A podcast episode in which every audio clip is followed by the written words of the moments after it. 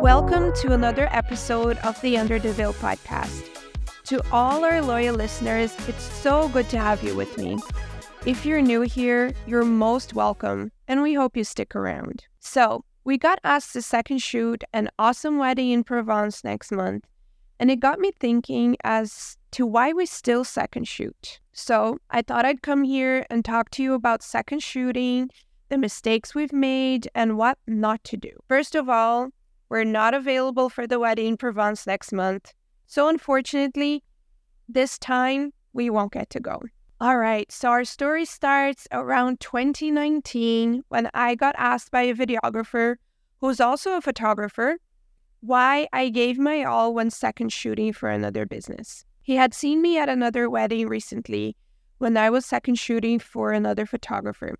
So when we met again at one of my own weddings, he struck up a conversation about second shooting and why he doesn't do it. According to him, it makes no sense to give your best to help a competitor grow. I went on to disagree with him and talk about all the positives I find when second shooting. First of all, this mindset of you versus them is honestly so outdated. Myself and Dan have never seen other professionals as competition. And as long as anyone continues to think this way, they will limit themselves and become quite isolated. When professionals think like this, they not only limit their growth potential, but carry around such a negative feeling. They will never ask to learn from their quote unquote competition and will try to go around them doing things that are simply not okay. I'll talk about those shortly. Now, I have to be honest here and talk to you about my own mistakes. There's no point in coming here and pretending to have never made any.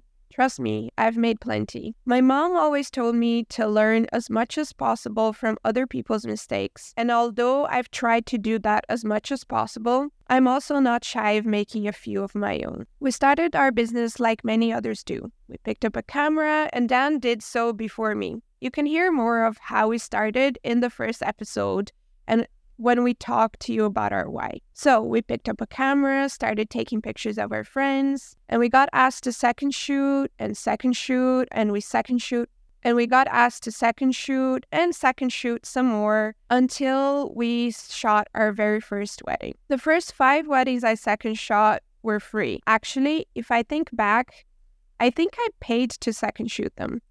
I had to drive around eight hours or so for each of those and I paid for the fuel. Now, although I did not get paid by the lead photographer, what she gave me was worth more than the 300 euros people charged to second shoot at the time. Not only did I learn what to do, and most importantly, what not to do at weddings, but she also let me use the photos I had taken to start my own website. Not long after, we started booking our own weddings.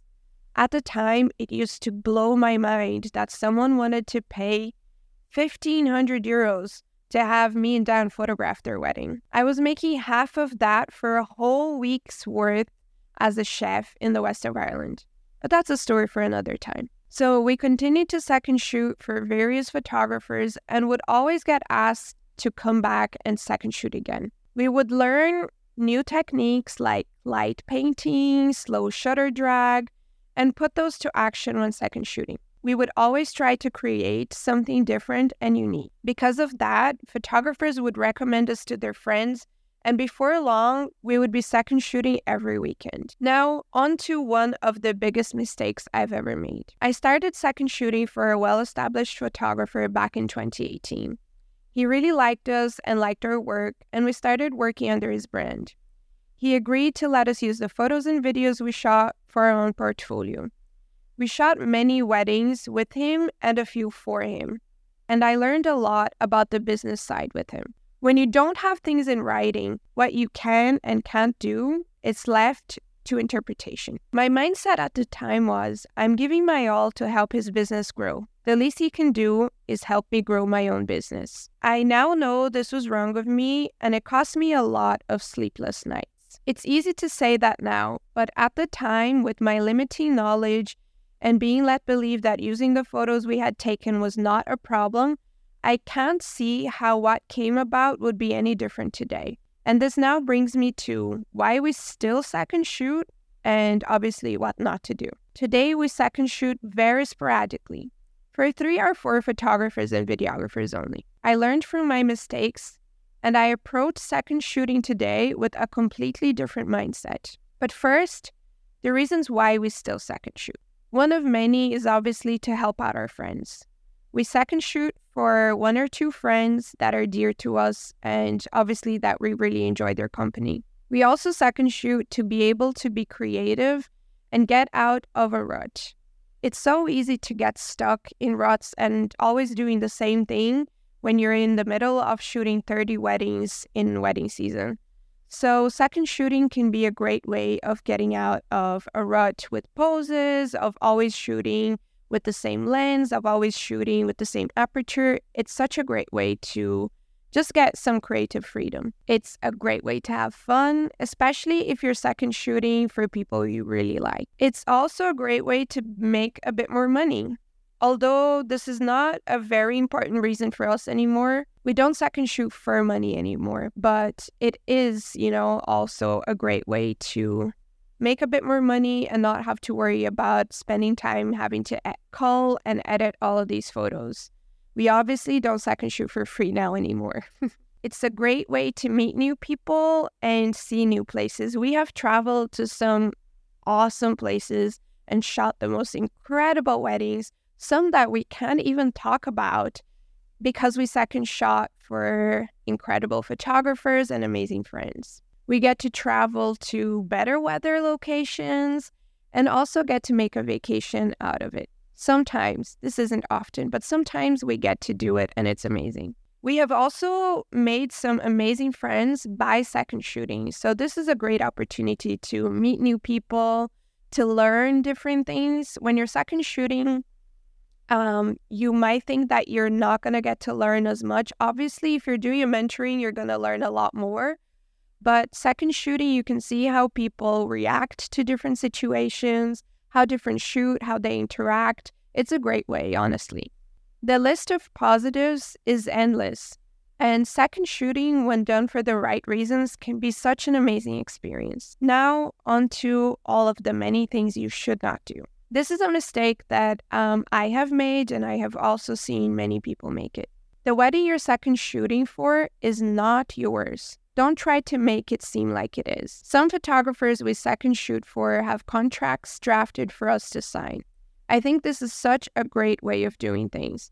Everything is clear in writing, and when we sign it, we agree to its terms and conditions. If the person you're second shooting for does not send you a contract or instructions, Ask what the terms are. Are you allowed to share photos? If you are, where? Can you use it for Instagram? Are you only allowed to make brochures? Are you allowed to post on your website? Do you have to write in your website that it was second shoot, that it was second shot? Ask. Don't do anything without asking. Obviously, keep in mind not to share anything, even if you're allowed, before the photographer or videographer has delivered the gallery or the film. Even if you're allowed to share, be mindful and respectful.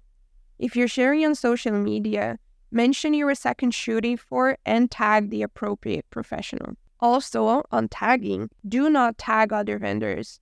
Do not reach out to the planner and under no circumstance talk about your own business. When you agree to second shoot, you are working under one business and it's not your own. It's not right to strike conversations and talk about your own business. If asked the business name, it's the name of the business you're working for, not your own. Trust me, people talk and it makes you look very bad if you're trying to make yourself look good at the expense of other professionals. You're second shooting because you agreed to do that job. It is not a networking event please, please don't try to make it work. All the connections we have ever made with planners and other professionals who have recommended us to weddings after have come naturally. They saw us working multiple times, they saw us being professional and trustworthy. If you're trying to make someone look good, it should be the lead professional you're working for. Trust me, in the long run, that will be way more beneficial. If you're consistent at doing your best for that professional and you're genuine, The photographer, videographer, or planner will happily introduce you and talk well about you and your business to other people. When you try to cut corners, you end up burning bridges and making life a lot harder than it needs to be for you. It will honestly have the opposite effect you're looking for. When second shooting, do your very best.